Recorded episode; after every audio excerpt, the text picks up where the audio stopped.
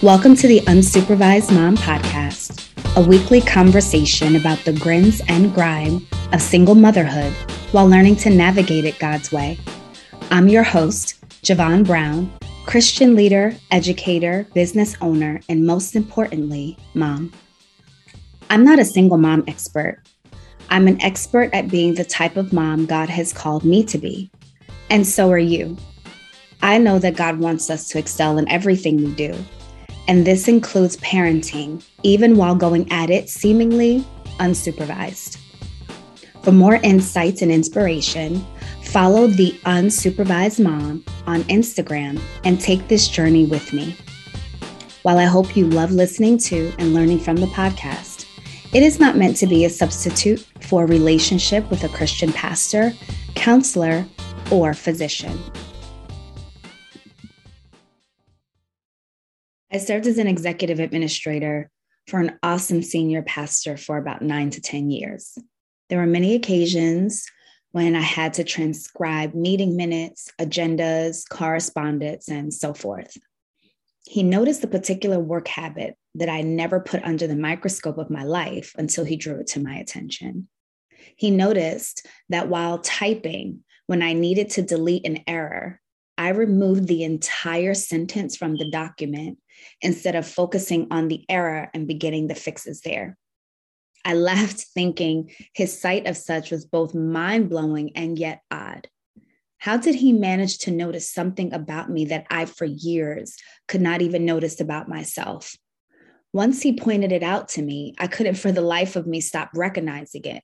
In fact, I started to ask myself why I didn't just delete from where I was in that typing moment why was it necessary for me to retract every single word that was already correct and in its proper place because of the errors down the communication line? Why did I feel that the sentence was only correct when everything that made up the sentence was recorrected and at the expense of time? It began to seriously dawn on me that I struggled with perfectionism in more ways than one. Somehow knowing that the entire sentence was rewritten helped me to feel as if the sentence was perfectly constructed and mined by me, who was expected to be the one who knew how to approach certain tasks and administrative duties correctly. It was something about knowing that when the entire sentence was deleted, I had another opportunity to get it right from its onset. But what exactly was I trying so hard to get right? All I had to do was press delete over a few letters and not words. What exactly was I attempting to fix beyond the pages? What did I already believe about myself that was transcribing its own message on the pages of my life? And when did this begin for me? It sounds deep, right? But when you start to see the parts of you that you do want to fix, it doesn't hurt to ask why or where did this come from? So, albeit seemingly meaningless, to begin finding the answers to these questions, I uncovered a lot of stuff about me that helped me to find the answer I then needed to present to God. Somehow, along my journey of being a believer in Christ, I also boxed God into being the type of God who punishes and perseveres when I'm at my worst. I was not willing to see that a presentation of my imperfections was a gift to God and a commitment to drawing a little closer than I may have been moments before. I also realized that when I felt as if I checked off every single box, then some shiny ribbon of merit was pinned to my chest because who doesn't want to feel as if they've done everything well or a notable excellence? It started to become even more clear to me that my writing drafts, in school and courses were never good enough for me, even after the first or second round of feedback that named how ready I was for the final draft. I was not content with a sloppy shoelace on my sneaker, uneven margins, what I believe to be my messy handwriting, or even when my dollar bills are all facing different ways. I legit began to question if I had OCD because some of this stuff just didn't make sense. But God has a way of helping things to make perfect sense. I became a mom, and God showed me that I assigned perfectionism to being unjudged. Why was I so worried about being unjudged?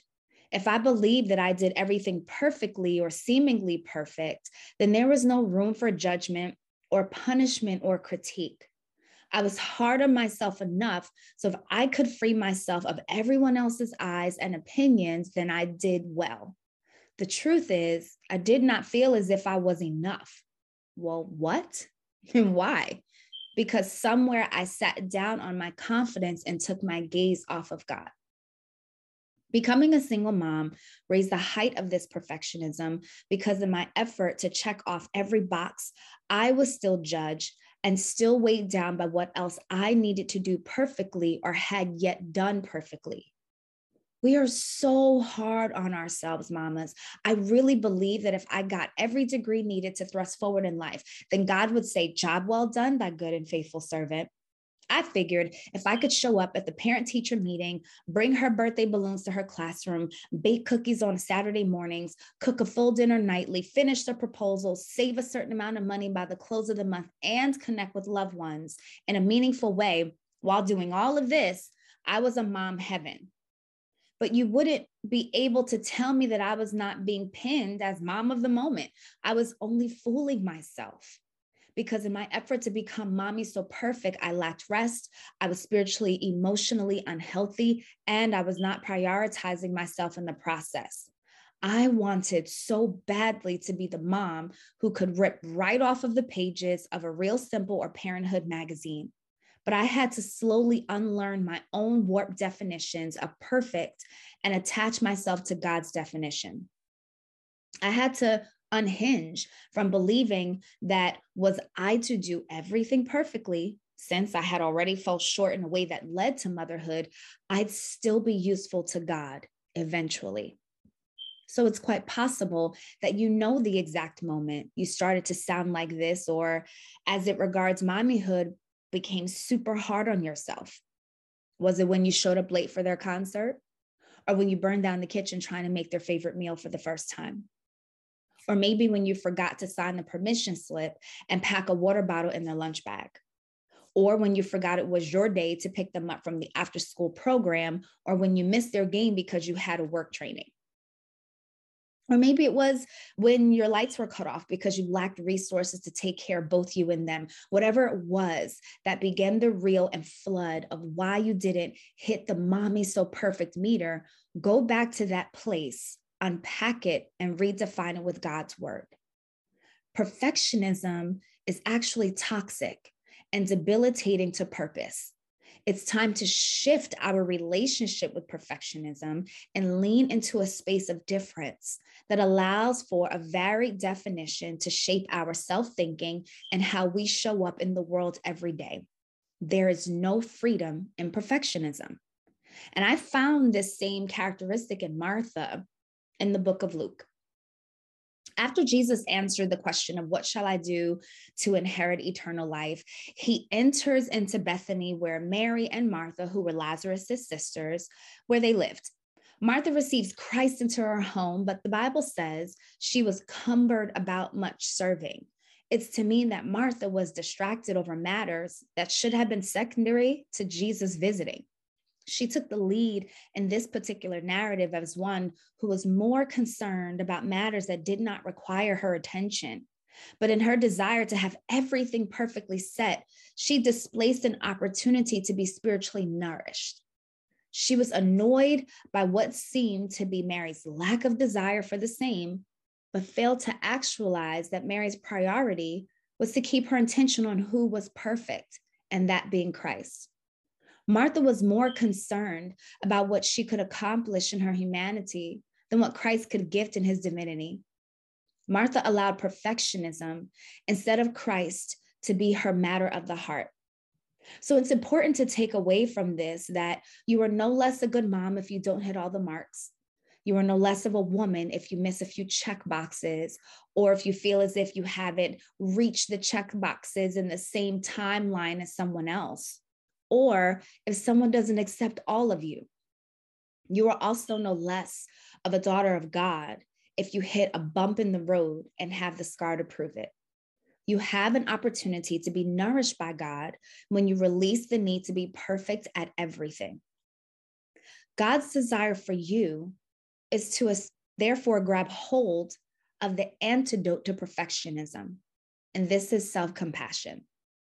Let go of being so hard on yourself. Oh my goodness, you will drive yourself into a pit of oppression if you do not relinquish the need to do everything perfectly, to show up perfectly, to look perfect, to make perfect moves or perfect decisions, and whatever else the fill in the blank is for you. God is not looking for you to be perfect, but to be continually perfected in Him. So, how do we practice self compassion? How do we arrive at a point of owning self compassion? Well, the first thing is to accept that you were the perfect reason for Christ's sacrifice. God didn't sacrifice his life for you to carry a burden he already carried. This is just how important you are to God. While God knows that we will never model complete perfection on this side of eternity, there is an expansion of his perfection that covers us and journeys us to continue modeling after his perfection. Yes, God wants us to be better daily, to die daily to what doesn't serve us. And in that, we become closer to him. But he doesn't want us to be in bondage in order to do that. There is only freedom in Christ, and that which cuts down freedom in your life, you're a slave to. So God took on the cross and the burden of sin to release you into his abundance, not for you to be in bondage to perfectionism. The second thing that we can do to practice self compassion is to accept God's perfect love. When you are perfected in his love, you are not placing yourself under a culturally toxic microscope when life goes awry or when you've fallen short of some perfect requirement. It's important to commit to a quick heart check and remind yourself of God's word, which names that we have come to know and to believe the love that God has for us. God is love, and whoever abides in love abides in God, and God abides in him. By this is perfected with us. By this is love perfected with us, so that we may have confidence for the day of judgment. Because as he is, so also are we in this world. There is no fear in love, but perfect love casts out fear. For fear has to do with punishment, and whoever fears has not been perfected in love. And we love because he first loved us. Lastly, in order to practice self compassion, you have to accept that you are human. This is not a permission slip to live unrighteously, but this is a reminder that without God, you are literally incapable of everything. God's divinity is the only thing that allows us to thrive in our humanness. Our success as humans should rely on God's sovereignty and power. It's in our humanness that God gets the glory out of our lives and gives us the capacity to build on a narrative that includes Him in the beginning, the middle, and the end. There is no true perfection in us without Christ. For I am confident of this very thing, that he who began a good work in you will perfect it until the day of Christ Jesus. Mama, Go and be your completely perfect, imperfect self in Jesus. That's it for this week, but that's not all. If you have some ideas about what you'd like to see featured on the podcast, let me know. I have some sweet plans, but your input is welcome. Feel free to send an email to hello at theunsupervisedmom.com. Don't forget to connect with me on Instagram at The Unsupervised Mom, where this important conversation is in full color. The official hashtag for the podcast is hashtag unsupervised mom life. I'm your host, Jovan Brown, and I'd love for you to subscribe and tell your single mom friends to do the same. Go on over to Apple Podcasts and Spotify to download the show and catch the weekly episodes. I'm looking forward to our next conversation. And remember, Mama, you are she, seen, heard, and enough. I love you. And most importantly, Jesus loves you. Later, y'all.